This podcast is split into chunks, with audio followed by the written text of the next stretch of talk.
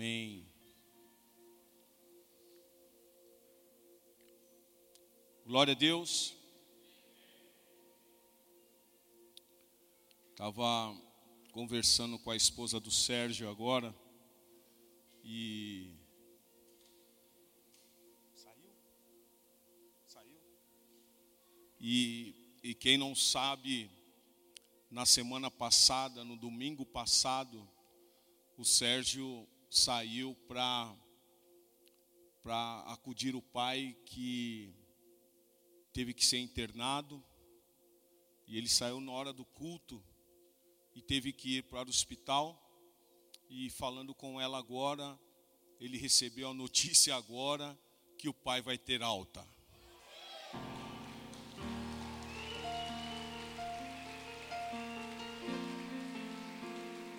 Glória a Deus.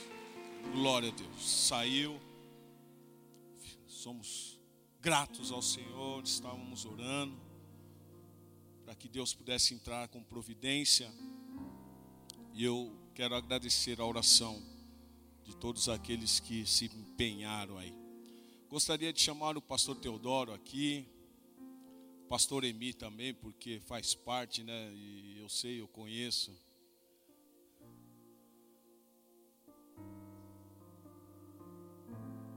Vamos recepcioná-lo com uma salva de palmas.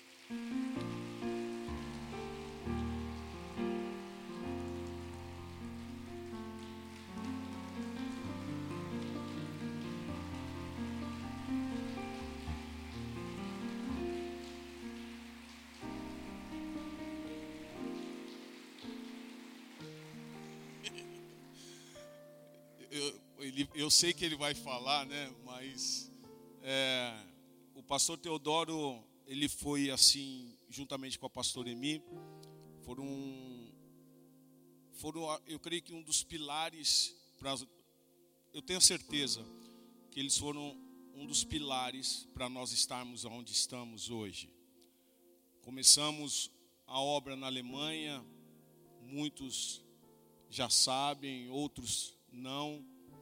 Começamos uma obra na Alemanha e, e essa obra, quando nós saímos de Munique, continua crescendo lá. Tive o privilégio do, da, na semana passada, nós podemos juntos estar num projeto que o pastor Teodoro, agora em Itanhaém, juntamente com a pastora Emi, abrir um projeto para crianças que vão acudir as crianças carentes. Então esse projeto também faz parte da nossa história. Quero agradecer a presença de vocês. Sintam-se abraçados, sintam-se em casa, a casa de vocês.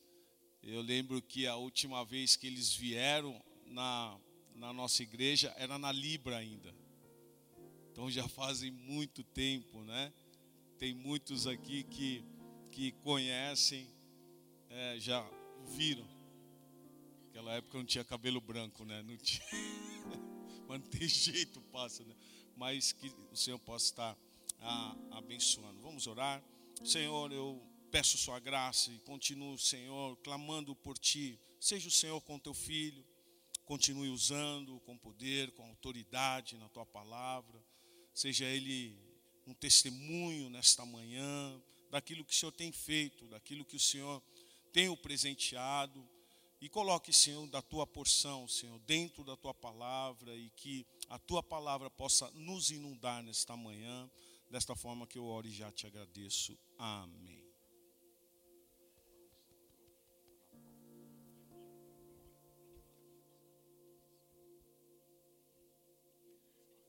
Olha para o seu irmão e fala, ô oh, glória! Para mim é uma grande satisfação poder nessa, nessa manhã estar judiando do vosso pastor, digo, pregando a palavra e ter ao meu lado aquela que depois que eu conheci ela, a minha vida começou a fazer sentido.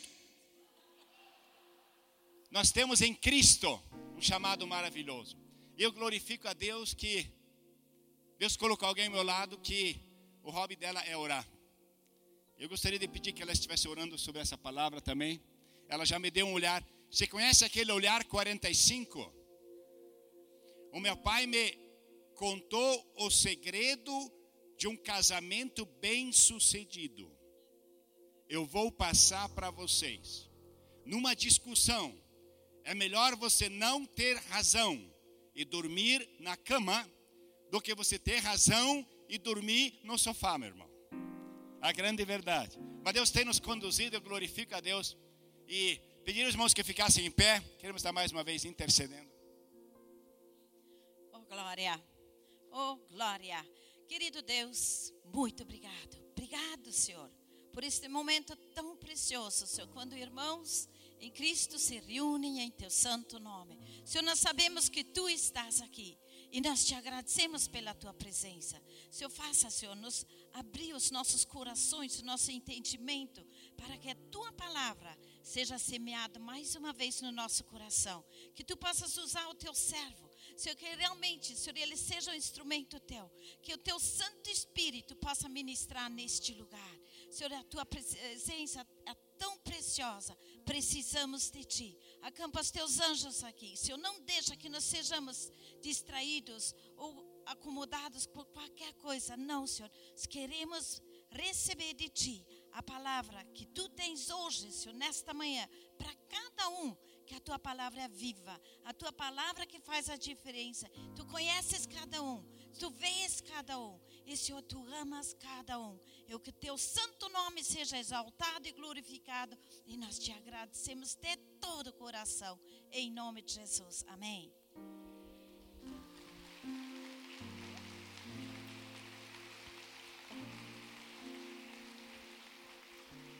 Aleluia! o pastor pregando todo empolgado numa congregação, e tinha o irmão que tinha o dom de roncar em língua. Você conhece esse irmão? E ele roncando atrás, e quanto mais o pastor pedia para o homem do som levantar o som mais alto, o irmão roncava. Aí o pastor chamou discretamente um diácono, falou: Diácono, faz um favor para mim acorda aquele irmão. O diácono olhou para o pastor e falou: Pastor, o Senhor fez ele dormir, o Senhor acorda ele. Eu espero que essa mensagem não seja para você dormir, mas Deus tem um propósito. Olha para o seu irmão fala: Deus está aqui, você está também? Aleluia. Gênesis capítulo 33. Gênesis capítulo 33 versículo 1. Levantou Jacó os olhos e olhou, e viu que vinha Esaú com quatrocentos homens. Levantou Jacó os olhos e olhou, e viu que vinha Esaú com quatrocentos homens. Eu gostaria de pregar hoje sobre restaurando o chamado de Deus. Quando eu olho para Jacó, eu acho que Jacó poderia ter sido um brasileiro. As características que Jacó tinha, nós que somos do povo tupiniquim, alguns, ah, eu lembro quando Paulo Sérgio chegou, a minha esposa disse: Esse é o filho que você deixou um pouquinho mais de tempo no sol. E a gente um pouquinho branqueado já pela neve na Alemanha. E eu lembro que quando Deus começou o ministério, quando Deus começa a obra, Ele tem um propósito. Mas nós, muitas vezes, principalmente nós que estamos acostumados a dar um jeitinho, a levar vantagem. Eu lembro quando eu cheguei na Alemanha, eu fui transferido por uma empresa, eu era pastor, mas na denominação onde eu servia, a igreja menonita, que alguém aqui conhece já pelo morro, pelo morro, pelo monte onde vocês oram. E eu fui transferido, cheguei na Alemanha, primeiro dia, nós tínhamos uma reunião numa praça. E eu, brasileiro, cheguei atrasado. Eu era o único crente pastor, os outros todos não crentes. Não tinha estacionamento. Aonde o brasileiro estaciona? Calçada. Para que, que existe a calçada? Para estacionar carro. Quando eu fui começar a reunião, chegou um colega para mim e disse: tem uma policial multando o teu carro. Brasileiro, humilde, olhei para ele e falei: duvida eu fazer ela rasgar a multa? Eu cheguei, conversei com ela, falei: como é bom ver policiais na Alemanha. Eu sou do Brasil, eu não sabia disso, desculpa. E não que não é que a mulher rasgou a multa. Quando eu estava voltando para contar vantagem para o meu colega, o Espírito Santo me pegou. Que demônio é esse? Você chega atrasado, você estaciona na calçada, você recebe uma multa, ainda tem a petulância de fazer a policial rasgar a multa e ainda volta para contar vantagem. Deus me lembrou do motivo pelo qual Lúcifer saiu do céu. É orgulho. Deus tinha um chamado na vida de Jacó. E todo aquele que tem um chamado de Deus na sua vida, Deus pega pesado. Olha para o teu irmão e pergunta: Deus já pegou pesado com você? Então você tem um chamado, meu irmão. Então você tem um chamado. Jacó, ele tinha um problema. Esse problema de Jacó era o irmão. Você sabe também que às vezes que os irmãos são um problema. Olha para o teu irmão e fala, mas ele não está falando de você. A Bíblia relata a vida de Jacó, que Jacó era um enganador. Eu lembro quando comecei a minha vida ministerial, meu pai era pastor, e na nossa denominação, os pastores não são pagos, assim, eles têm um trabalho e fazem isso de forma espontânea. E quando Deus me chamou ao ministério, eu comecei a trabalhar na igreja e eu tive muitas afrontas. Eu queria sair da igreja, mas filho de pastor não pode sair da igreja, né, Felipe? Não pode. Filho de pastor não pode. É que nem Davi, quando estava na frente de Golias, tem momento que não tem mais volta. Aí eu tive uma oportunidade de sair de maneira nobre, ir para o exterior. Eu cheguei na Alemanha com firme propósito de nunca mais pastorear uma igreja. Se você é novo no ministério, talvez você não entenda isso, mas você que já esteve mais tempo no ministério, eu lembro na época nós chegamos na Alemanha e eu descobri que tinha um jogador de futebol, o nome dele era Jorginho, ele tinha um grupo familiar. E meus filhos que são apaixonados pelo futebol falaram: "Pai, vamos lá". Eu falei: "Não". Ele falou, pai, por favor, eu só vou lá, pego um autógrafo e a gente vai embora. Eu não sei se você sabe, mas filhos podem ser muito insistentes. Eu não sei se os teus filhos, né? Eu vejo os filhos do pastor Paulo Sérgio não são assim, mas os meus eram. Eu fui lá e quando cheguei lá, o irmão olhou para mim e falou: Você podia trazer uma palavra? E você sabe que pastor sempre tem um plano B. Eu trouxe uma palavra, quando eu terminei, ele falou: Você é o homem que Deus chamou. Eu falei: Não. É, eu era. Eu era. As coisas velhas se passaram, aleluia. Ele falou: Olha, vamos orar, em uma semana você me dá a resposta. Naquela semana, um casal, uma família, com três filhos, a mãe ela cometeu suicídio se jogando na frente do trem.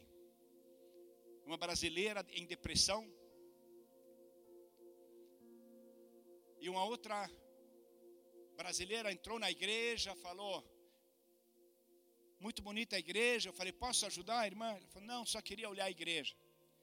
Na segunda-feira eu recebo uma ligação da polícia dizendo: Olha, tem uma irmã tal e tal que se suicidou e deixou uma carta para o pastor. Eu li essa carta, estava escrito: Eu fui ontem na sua igreja e vi que uma igreja de paz, onde seria bom ser enterrada. Você, por favor, poderia fazer o meu enterro? Aqui estão as despesas. Eu falei: Como é que pode? Quando Deus tem um chamado com você, Deus precisa primeiro restaurar o seu passado. Restaurar o seu passado. Eu olho aqui com vocês e eu vejo poucas pessoas da minha idade.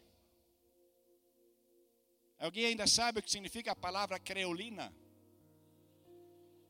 Alguém ainda conhece óleo de fígado de bacalhau? Tá, ainda, mas está vivo ainda, né? Eu vejo que nós que já passamos alguns anos nesse planeta, muitas vezes temos nosso coração machucado. O escritor dos Provérbios fala sobre tudo, cuida do coração. Cuida do coração. Cuida do coração. Não permita amargura, não permita que seu coração seja endurecido. Eu aprendi uma coisa importante do Evangelho. O maior palanque da cruz é o palanque vertical. O teu relacionamento com Deus tem que ser maior do que o teu relacionamento com o irmão. Mas o teu relacionamento com o irmão tem que ser grudado no relacionamento vertical. Jacó, ele tinha um chamado. E a Bíblia relata sobre o chamado de Jacó, que ele não sabia que ele era chamado, não sabia que seria pai de nações, não sabia que Deus estava com ele. Nós muitas vezes não sabemos que Deus está conosco, não é verdade? Existem tantas coisas que acontecem na nossa vida, tem tanta coisa que a gente se decepciona, que a gente esquece que Deus está conosco. Mas Deus está contigo. E a Bíblia relata que quando Jacó começa a querer subir na vida, tem um irmão. E esse irmão, ele está atrapalhando ele. E o irmão, ele tem uma ele tem um ponto fraco. Quando ele está cansado, ele não sabe mais o que ele está fazendo. E assim Jacó ludibria o irmão e ganha a primogenitura, ganha a herança. Com isso, o irmão fica tão bravo que quer matá-lo e ele precisa fugir. E ele foge, e quando ele foge, ele acampa e dorme, põe sobre travesseiro uma pedra. À noite, ele tem um sonho um sonho de uma escada subindo e descendo anjos. Ele acorda de manhã, eu creio com consciência pesada daquilo que aconteceu, daquilo que na verdade ele não queria, mas que ele fez. Eu creio que ele pensou: Deus não está mais comigo. Acabou. Eu errei demais. Eu vou picar a mula. Estava pregando uma vez na Alemanha, eu peguei um tradutor de Portugal, e quando eu preguei em alemão picar a mula, ele traduziu picarreteando o burro. Não, eu falei, não é picarretear o burro, é picar a mula, é cair fora, é vazar. E Jacó acorda, e a Bíblia diz na, na palavra, de que ele de repente olha em sua volta, no versículo 16, Despertado, Jacó do seu sono disse: Na verdade, o Senhor está nesse lugar e eu não sabia. Às vezes você não sabe que Deus está nesse lugar. Às vezes você não sabe que Deus ainda está contigo. Às vezes você não sente que Deus ainda te ama. Você acha eu arrebentei tudo, tudo estragou. Não tenho mais como voltar. Mas eu aprendi uma coisa: Deus é diferente. Deus é um Deus que opera. Deus é um Deus que transforma. Deus é um Deus que tem um chamado nas nossas vidas. Deus é um Deus que quando chama você, Ele não só começa a boa obra, mas Ele a. Mas eu quero dizer para vocês que às vezes terminar é dolorido. E Jacó, ele vai na casa do seu tio. E ele esqueceu que Deus, quando Ele nos capacita, a Bíblia relata em João capítulo 7, partir do versículo 37, numa hora de uma festa, a Bíblia diz que no último dia da festa, Jesus levanta e ele fala em voz alta, ele grita: Quem crer, como diz a Escritura, rios de água viva fluirão do seu interior. Isso ele disse a respeito do Espírito Santo, que haveria de descer. Nós somos privilegiados. Nós somos privilegiados porque Deus está conosco. Eu lembro do irmão, ele teve um sonho, e nesse sonho ele sonhou que ele estava encontrando Abraão, Isaac, Jacó, e ele sempre queria fazer perguntas para as pessoas bíblicas. Você também já teve esse desejo? Uma vez, um minuto com Cristo, uma vez perguntar para Abraão. E ele perguntou para Abraão como é que foi o chamado, perguntou para Moisés como é que foi atravessar o, o Mar Vermelho, perguntou para José como é que foi no Egito. E quando ele terminou todas as perguntas, Abraão chegou para ele e disse: Podemos fazer uma pergunta para você? Ele disse: Claro. Ele perguntou: Como é que é quando o Espírito Santo habita dentro de você? Como é que é quando o Espírito Santo faz morada dentro de você? Como é que é ficar sempre com o Espírito Santo dentro de você? Que sentimento é esse quando o Espírito Santo nunca mais sai de você? Sabe, irmão, que você é privilegiado?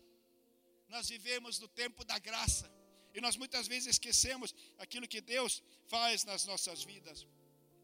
Em Atos capítulo 1, versículo 8, ele diz: E recebereis poder que virá sobre vós quando receberdes o Espírito Santo. Nós temos autoridade nesse mundo para mudar a história das pessoas. Eu tinha acabado de chegar no Brasil semana passada e fui num restaurante, entrou um homem ele me deu um bilhete, eu sou surdo e mudo, você pode me ajudar? Eu não escuto, eu não falo. Deu um bilhete, eu dei um dinheiro para ele e falei: Antes eu gostaria de falar para você do Evangelho de Jesus. Ele falou: Eu não escuto. Eu falei: Então não pode fazer mal para você. Se você não escuta, eu abracei ele, eu expus o Evangelho. 20 minutos falando com aquele surdo e mudo. Porque eu quero dizer para você que o surdo mudo no Brasil é diferente do surdo e mudo na Alemanha. E depois que eu terminei vendo lágrimas nos seus olhos, eu falei: Sabe, Deus quer mudar a sua vida. Se você quiser, você pode fazer uma oração de entrega. Se você escutasse e você pudesse falar. Eu falei: Sabe, Deus não te condena o contexto desse país é muito duro. E tem muitas pessoas que não sabem como trazer comida para sua família. E você usa das maiores artimanhas. E às vezes você precisa usar de artifícios desonestos para você sobreviver. Mas independente se você fez algo de errado, Deus te ama, Deus está com você, Deus quer mudar a sua vida. Sabe, irmão, muitas vezes nós esquecemos, esquecemos que Deus quer mudar as nossas vidas. A Bíblia relata no Evangelho de João, capítulo 7, no último versículo, quando Jesus tem um desafio muito grande, ele fala: "E cada um foi para a sua casa". Mas em João 8:1 diz: "Mas Jesus foi para o monte das oliveiras e foi orar". Sabe, irmão? A oração. Eu lembro ano de 1999. Eu lembro na época eu era muito empolgado porque eu comecei a conhecer alguns jogadores. E eles me levaram para o treinamento, para o treino, num estádio famoso. E de repente eu estava na frente de um homem que eu nem sabia quem era, antes nunca tinha sonhado, um Beckenbauer, um Gert Miller, e eu não conhecia. Eu lembro uma vez eu fui apresentado a um treinador eu não sabia o que falar, estava muito nervoso. Eu perguntei para ele: vocês treinam antes do jogo? Ele olhou para mim e falou: que imbecil treina depois do jogo. O Espírito Santo falou: você. Depois que o dia terminou, depois que tudo arrebentou, você faz a tua meditação. Aquilo mexeu muito comigo. Eu lembro que eu cheguei em casa e falei: Deus, eu gostaria de começar o dia com você, mas eu sou brasileiro. O alemão, ele tem um relógio dentro dele. O brasileiro, ele tem um cobertor dentro dele. Eu falei: Deus, se você me levantar cedo, eu nunca fui de levantar cedo. Eu acho que levantar cedo não é de Deus. Eu acho que quando nós, a Bíblia diz que quando estamos com Deus, né? né que Ele dá aos seus enquanto. Aleluia, essa palavra é de Deus. Eu falei, Deus, mas se você quer me acordar. Aí Deus me deu o texto de Malaquias, capítulo 3, versículo 10, do dízimo. Eu falei, Deus, a humildade do Senhor eu sempre dei o dízimo. Daí me deu o dízimo em tempo. E falei, Deus, que você quer que eu ore 10% do dia? Eu falei, ok, Deus, então me acorda. Você quer que eu ore? Então me acorda. Me acorda às três da manhã. Se eu acordar às três da manhã, sei que era você. Irmão, três da manhã eu acordei. Você já teve uma vez assim um, uma experiência que você tomou café demais? Que você Eu acordei como se tivesse tomado um balde de café. Eu comecei naquele dia, 19 de fevereiro de 1999. Comecei a orar 10% do dia, das três e meia até as cinco e meia. A nossa igreja estava com muitos desafios. Eu falei, Deus, eu preciso de ajuda. E depois que eu tive uns meses em oração, de repente apareceu um rapaz na igreja. Ele se dizia jogador de futebol.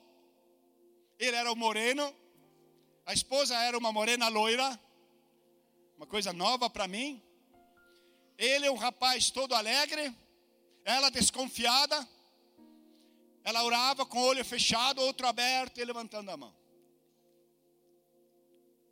Eu vi que ela gostava de oração.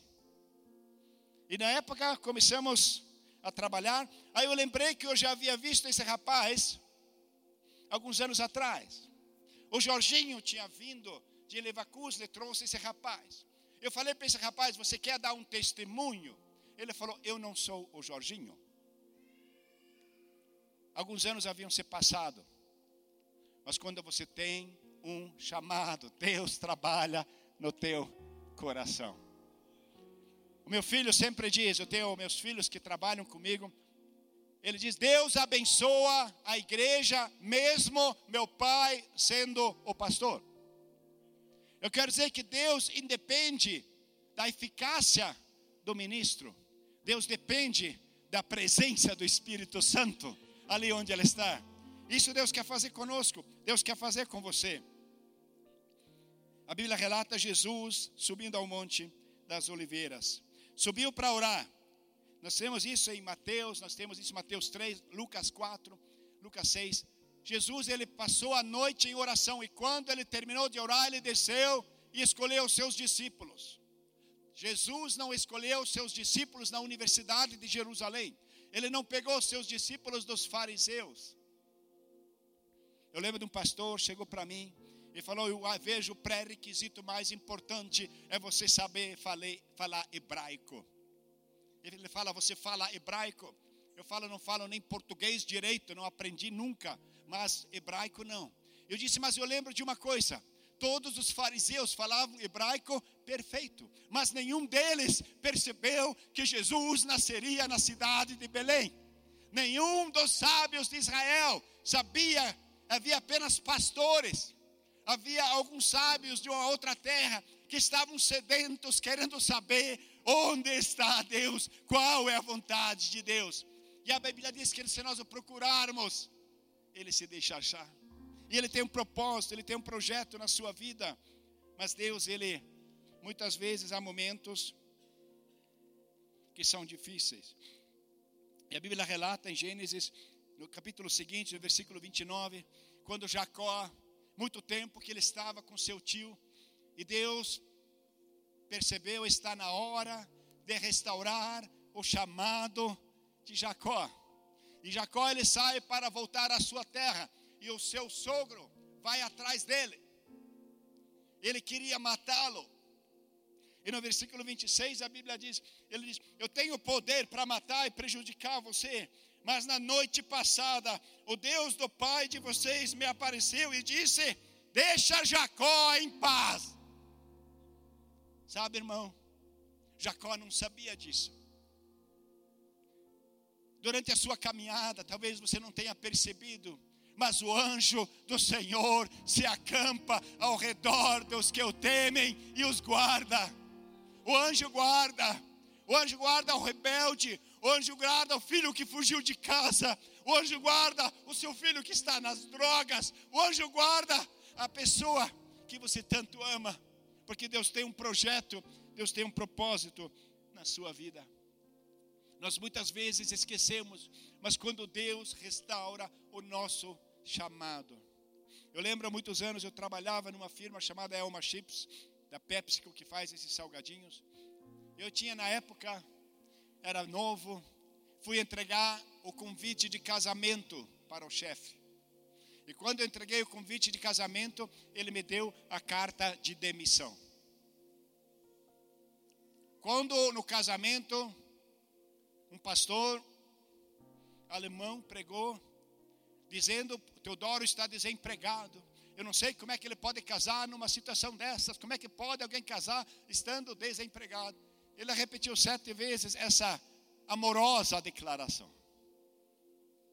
Eu lembro que foi muito difícil.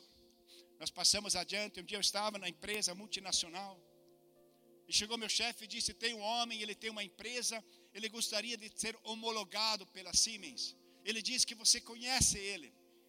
Você poderia recomendá-lo? Quando eu cheguei, era meu ex-chefe.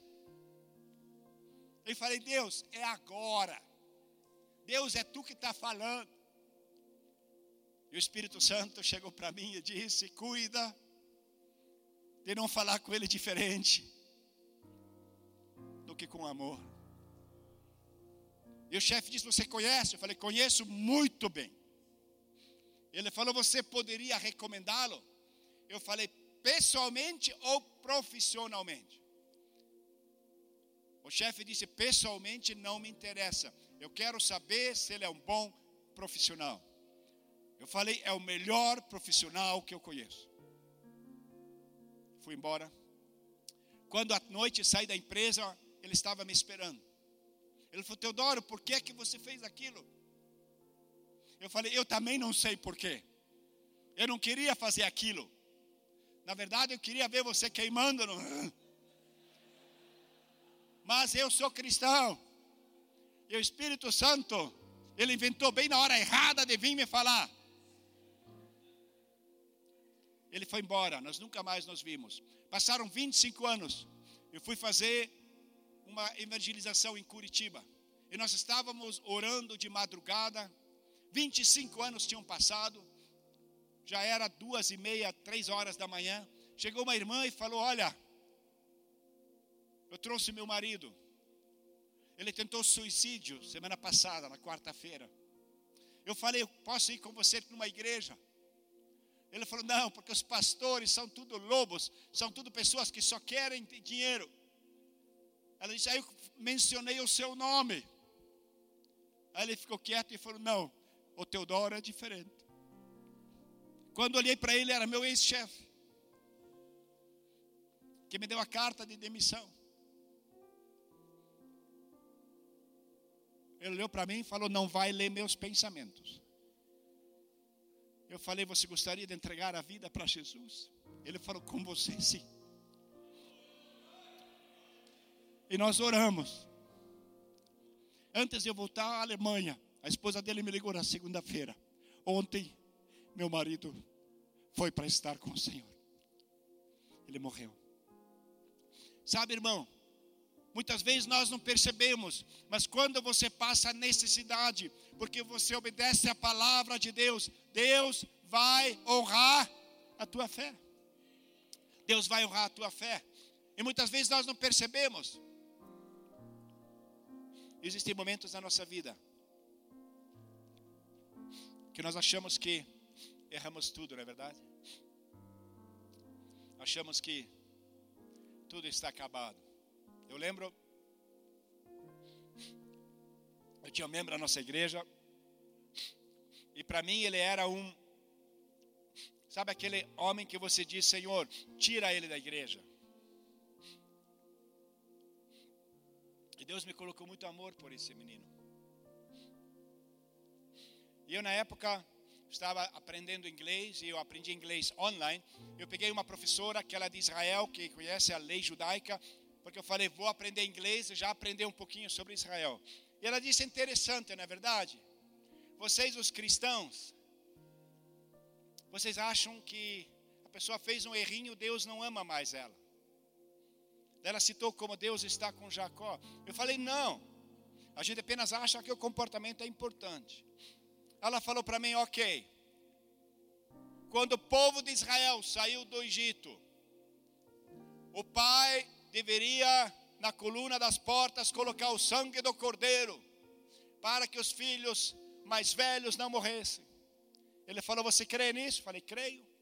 Ele falou: Seu filho, naquela hora, fez uma grande besteira ele ia morrer ou não? Eu falei, não. Ela falou, por quê? Eu falei, por causa do sangue. Ela falou, eu não sou crente, mas vocês pregam que o sangue salva. Por que é que vocês dentro da igreja condenam tanto as pessoas? Porque existe só um acusador, mas nós, os irmãos. O apóstolo João fala, na primeira carta, João capítulo 5, sobre pré, o pré-requisito de nós amarmos os irmãos. E nós muitas vezes esquecemos isso. Esquecemos aquilo que Deus quer fazer nas nossas vidas.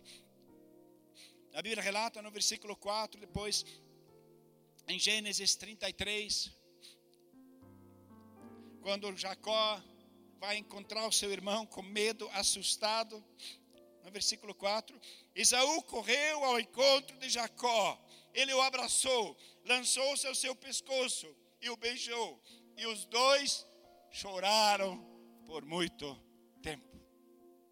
Para que você possa ter o teu ministério restaurado, você necessita colocar em ordem relacionamentos pessoais. Eu lembro quando comecei a orar de manhã, Deus me colocou para orar um ano, três meses e quatro noites. Eu lembro até hoje, dia 24 de maio do ano 2000, eu tive encontro com Deus. Eu não sei se ele desceu, eu não sei se eu subi ou se eu tomei café demais. Mas eu sei que Deus veio com poder na minha vida. E naquele dia, de repente, Deus me lembrou de um pastor meu que eu havia entristecido. Eu liguei para esse pastor, pedi perdão. No dia seguinte, Deus me lembrou de uma irmã que eu havia falado mal dela eu liguei para ela, pedi perdão. Deus me lembrou de um familiar meu, minha sogra, que eu não havia honrado. Eu liguei para ela. Durante 100 dias, Deus todo dia me lembrou de restaurar com pessoas que eu havia machucado. Sabe, irmão, para que você possa ter o palanque vertical da cruz brilhando, você precisa do palanque horizontal em ordem. Deus sabia, Jacó tem um grande chamado, mas ele não pode exercer esse chamado enquanto não se restaurar, se redimir, se reconciliar com seu irmão. Eu conheço poucos pastores que têm o dom da reconciliação, mas o pastor de vocês é um desses. Eu conheço muitas pessoas que estavam brigadas, pastores que estavam, e ele sempre novamente tendo esse dom, juntando o pastor A com o pastor B, restaurando relacionamentos. Esse é o chamado de Deus. Deus ele quer que nós sejamos restaurados. Deus quer que nós andemos na sua presença para que nós permitamos que o Espírito Santo opere nas nossas vidas. Muitas vezes nós esquecemos. Esquecemos aquilo que Deus quer fazer nas nossas vidas. Quando Deus muda, o apóstolo Paulo fala em Romanos 12, 2: não devemos nos conformar com esse mundo, mas renovar-nos com a transformação da nossa mente. Essa mente que tem que ser transformada pelo Espírito Santo. Essa mente que Deus quer mudar, Deus quer completar a obra. Meus pais têm descendência alemã, mas meus pais eles haviam ido para minha mãe para a Ucrânia e meu pai para a Rússia. E no tempo da União Soviética, o comunismo, que na época foi uma ditadura imposta, se tornou muito forte. Nossa denominação na época, no início contava com muitos milhares, e muitos deles foram presos, muitos deles foram condenados, muitos pastores foram mortos. Eu tenho meus ancestrais, um pastor que foi morto. Em um ano a igreja teve uma mudança, 18 vezes foram mudados os pastores, porque os pastores eram presos. E aí chegou uma irmã na igreja e falou: se continuar assim, ninguém vai sobreviver. Vamos orar na frente do regime de Moscou. E ela convocou na época a denominação, tinha acho que umas 50 mil pessoas. Ela falou: Eu vou orar na frente de Moscou.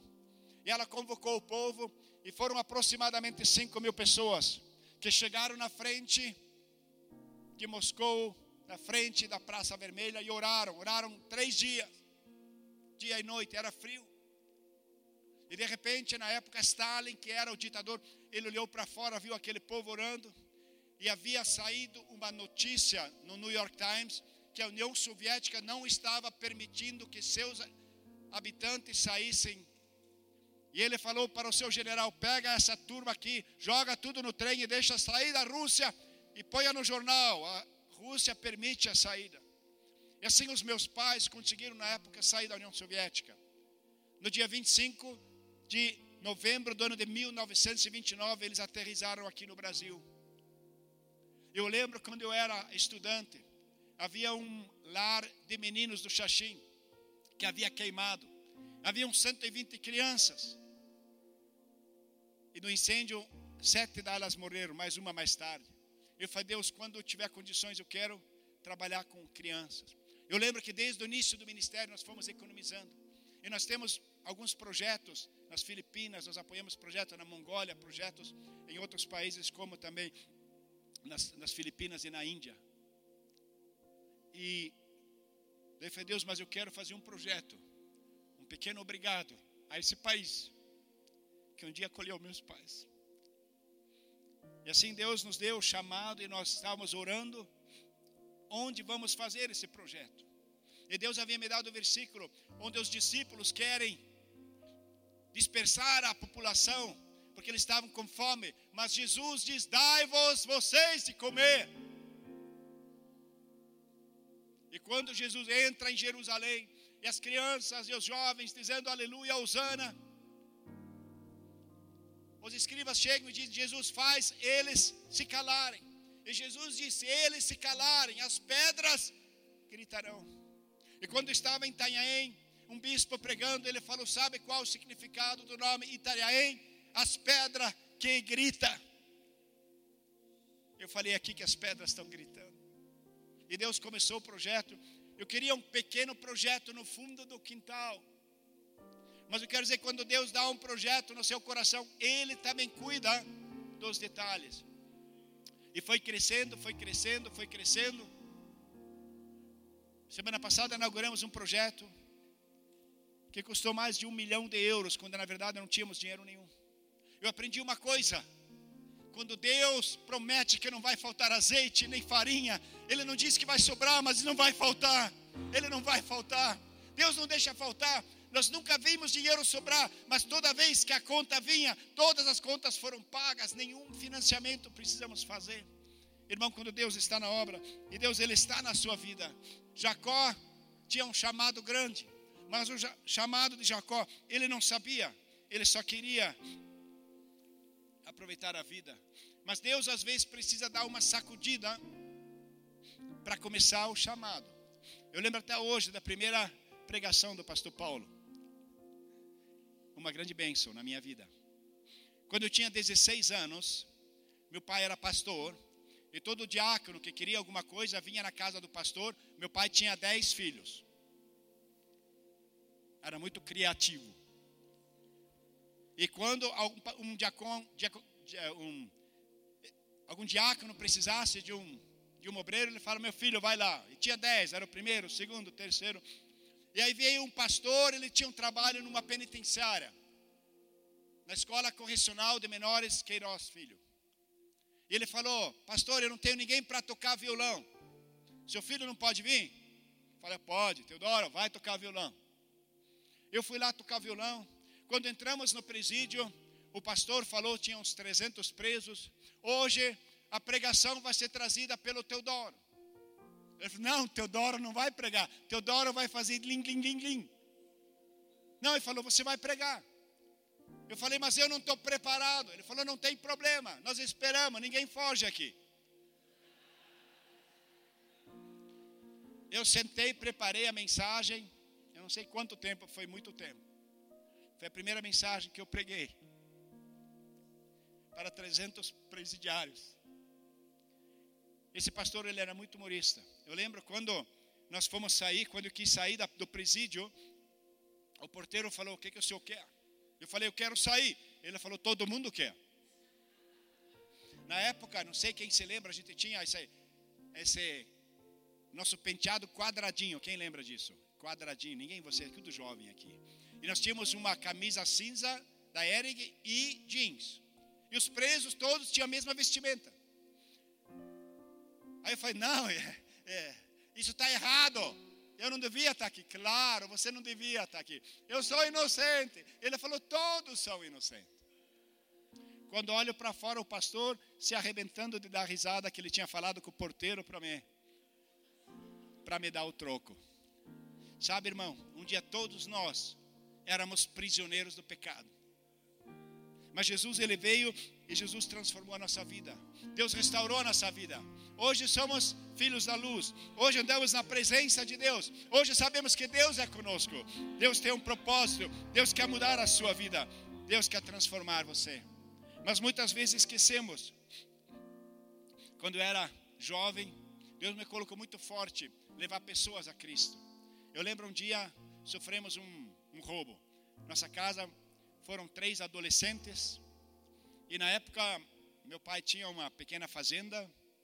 Na época, os meus braços, principalmente a parte de cima, ainda a carne estava em cima e não embaixo.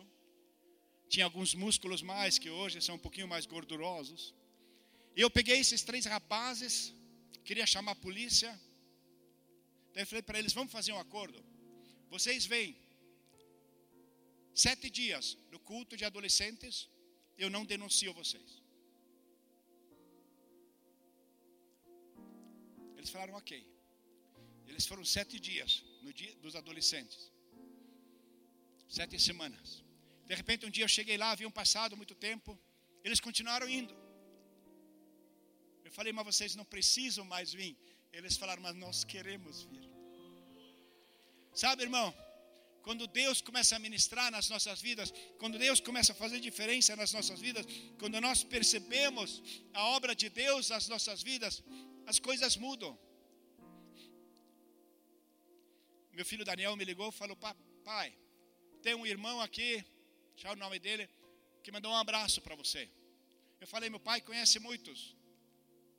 Ele falou: Não, mas de mim ele não vai se esquecer. Ele falou: Por quê? Fala para ele, está mandando um abraço àquele homem que foi o único com quem ele dormiu. Eu falei: Ui, ui, ui. Eu lembrei de há 30 anos atrás, nós estávamos no retiro. E tínhamos um jovem drogado. E eu só percebi que ele estava drogado quando estávamos no local do retiro. Eu não pude mandá-lo de volta, mas ele estava muito violento porque estava tendo as êxtases. Do... E à noite para dormir, eu dormi, abracei ele, dormi três noites abraçado com esse menino. E ele falou para o Daniel: avisa teu pai que hoje eu sou pastor de jovens. Hoje Deus ministrou na minha vida. Hoje eu sou homem de Deus. Aleluia. Ele disse: Fala para o teu pai que nem sempre é pecado dormir com o homem. Sabe, irmão? A vida passa aí. Eu já estou nessa fase de colher. E é maravilhoso que, mesmo quando você semeia coisas que muitas vezes não foram completas, mas Deus completa, Deus complementa, Deus tem um propósito na sua vida. Eu lembro quando nós fomos para a Alemanha, eu nunca imaginei novamente fazer trabalho de igreja. E como Deus nos abençoou, lembro com muita, muito carinho tempos de evangelismo durante a Alemanha, que passamos por muitas cidades, com o pastor Paulo Sérgio, com a Merle, e como Deus mudou a nossa história. E que Deus nos deu paixão pelas almas perdidas. Sabe, irmão, Deus quer mudar a sua história. Eu estava na praia de Itanhaém, estava um rapaz vendendo chapéus. Quando olhei para ele, o Espírito Santo me tocou. Eu olhei para ele e falei: Como está o seu relacionamento com seu pai? Ele começou a chorar. Eu falei: Esquece, eu quero comprar um chapéu.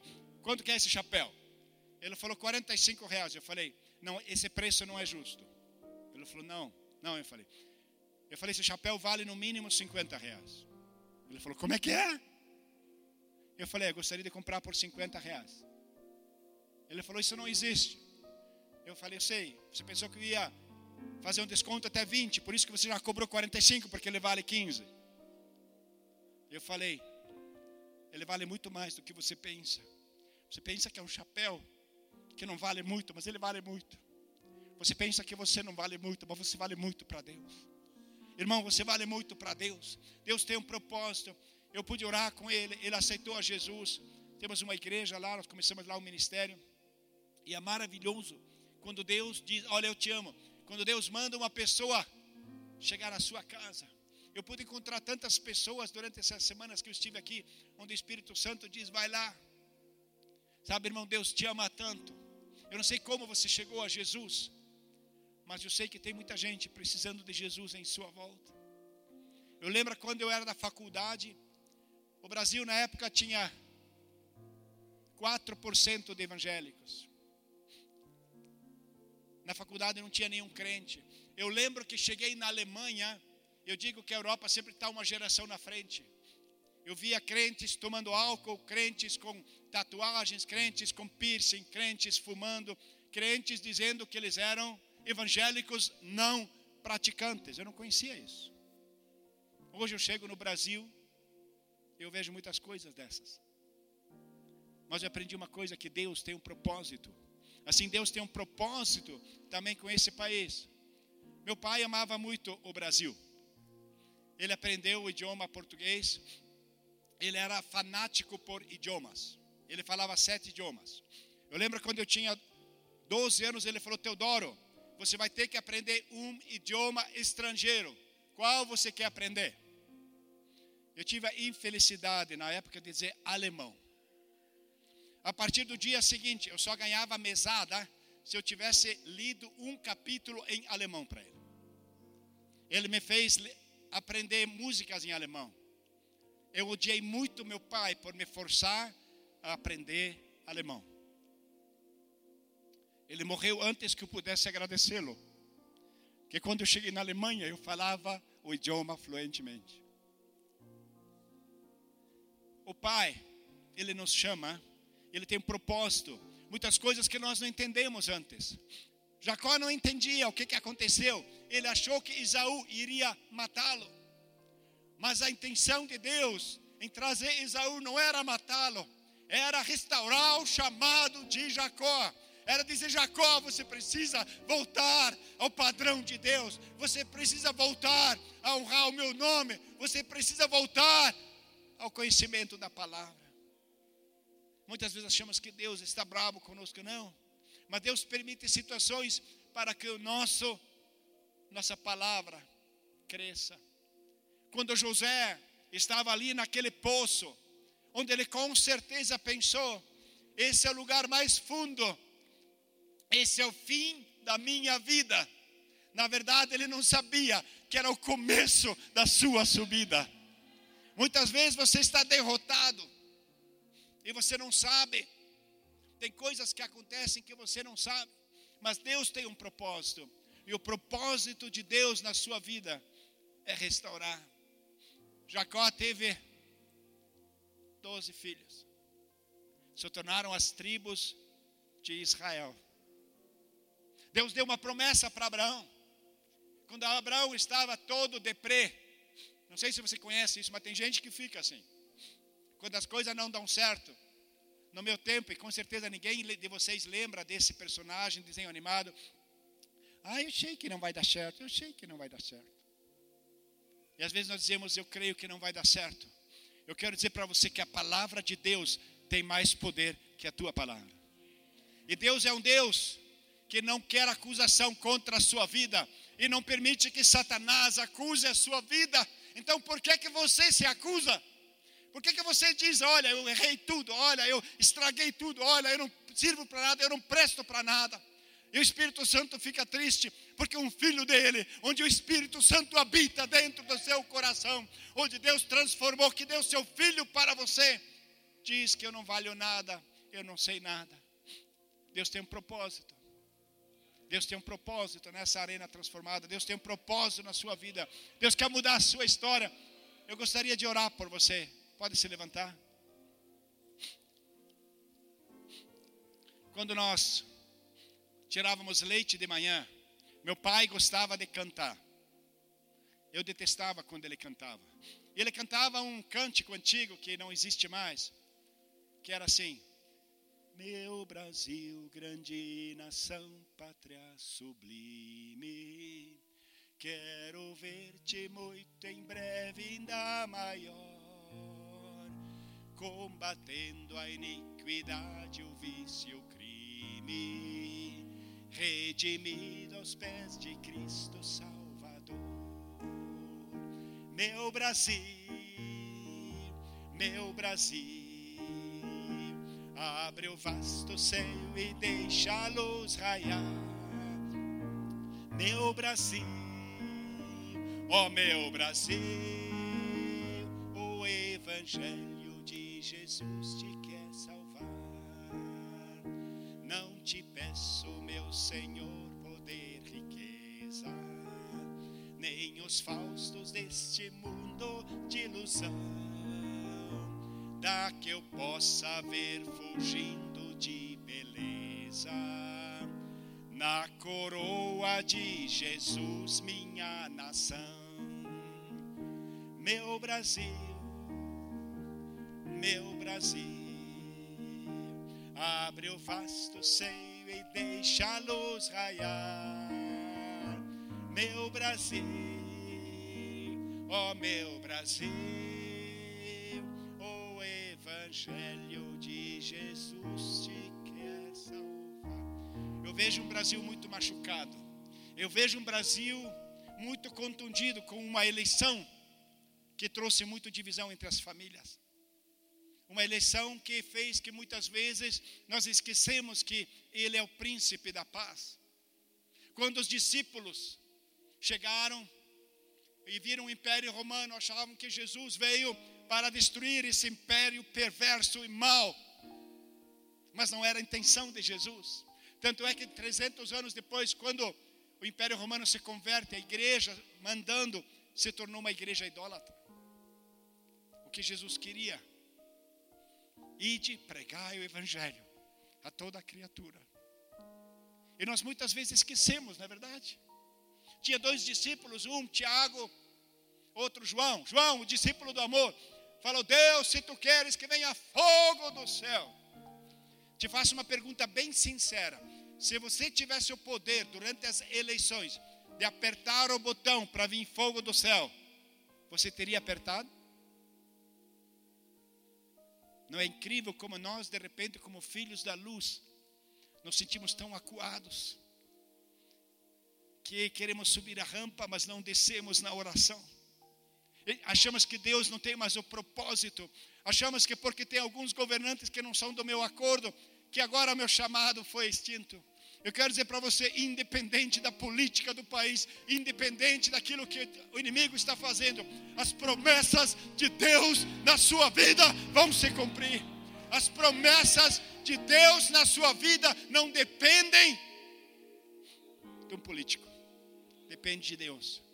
E talvez você, muitos anos, tenha vindo à igreja, mas o coração está machucado, porque tem pessoas que, com essa mídia hoje, tem tanta coisa que dói no nosso coração, e você foi machucado, seu coração não cicatrizou, ainda está sangrando, cheio de pus, de tristeza.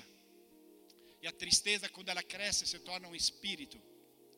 E você não sorri mais. A tua família não ouve mais a tua risada. Você não se alegra mais de vir à casa do Senhor.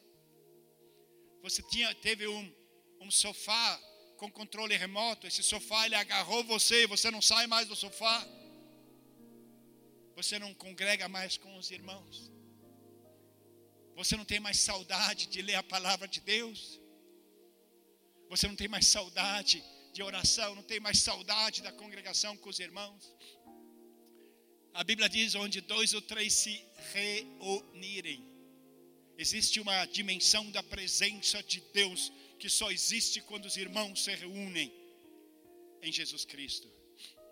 E se, antes de orar com você, eu quero te convidar. Talvez você ainda não tenha convidado Jesus como seu Senhor e Salvador.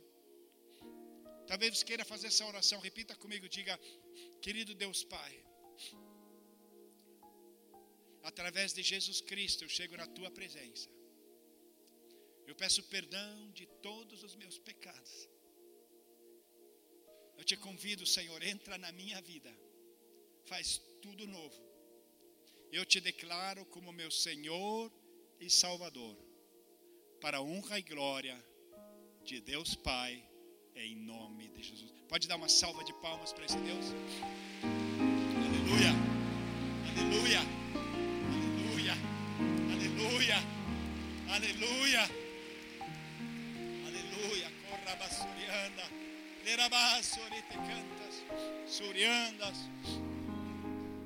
Eu era um pastor muito, muito, muito, muito, muito tradicional. E um dia uma pessoa chegou para mim e falou: Pastor, o senhor gosta de línguas? Eu falei: Gosto, eu falo alguns idiomas gosto de línguas. Ele falou: E você fala a língua do céu? Eu falei: Não. Ele falou: Pastor, o senhor gosta de línguas e não fala a língua do céu? É muito bobo, não é verdade? Eu falei: É verdade. Ele fala, Deus, eu quero.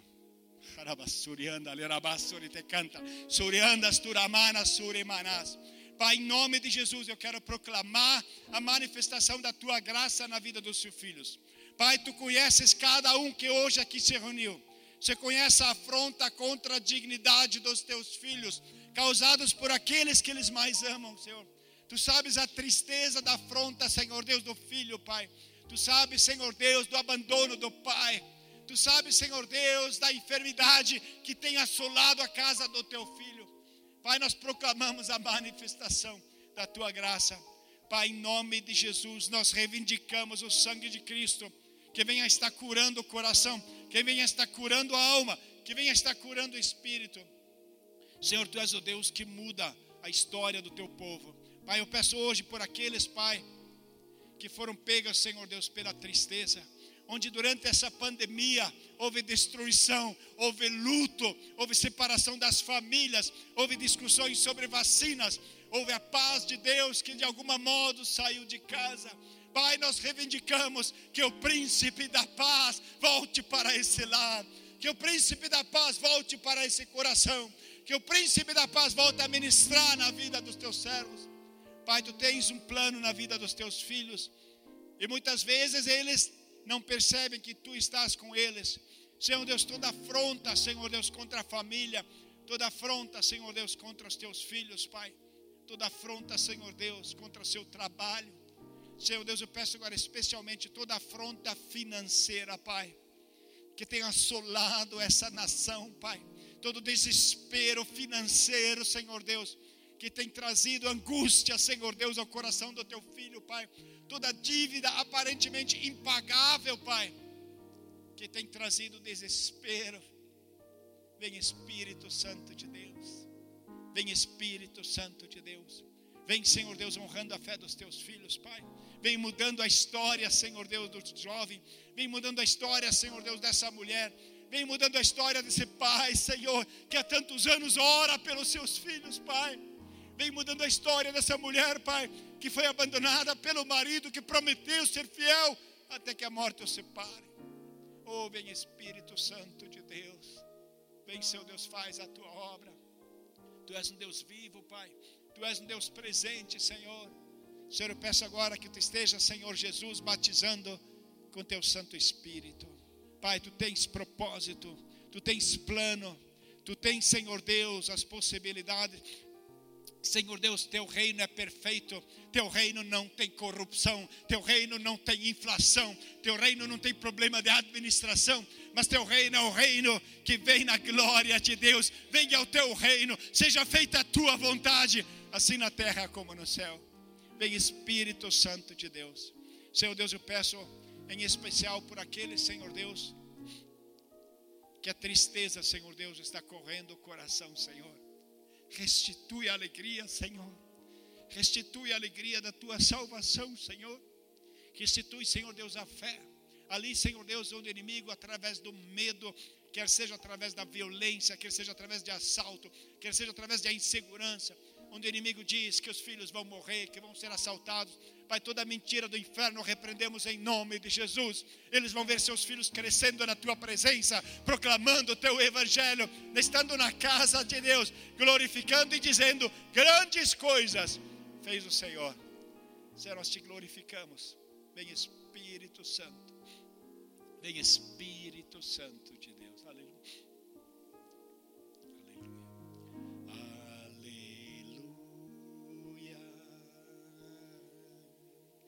Hallelujah.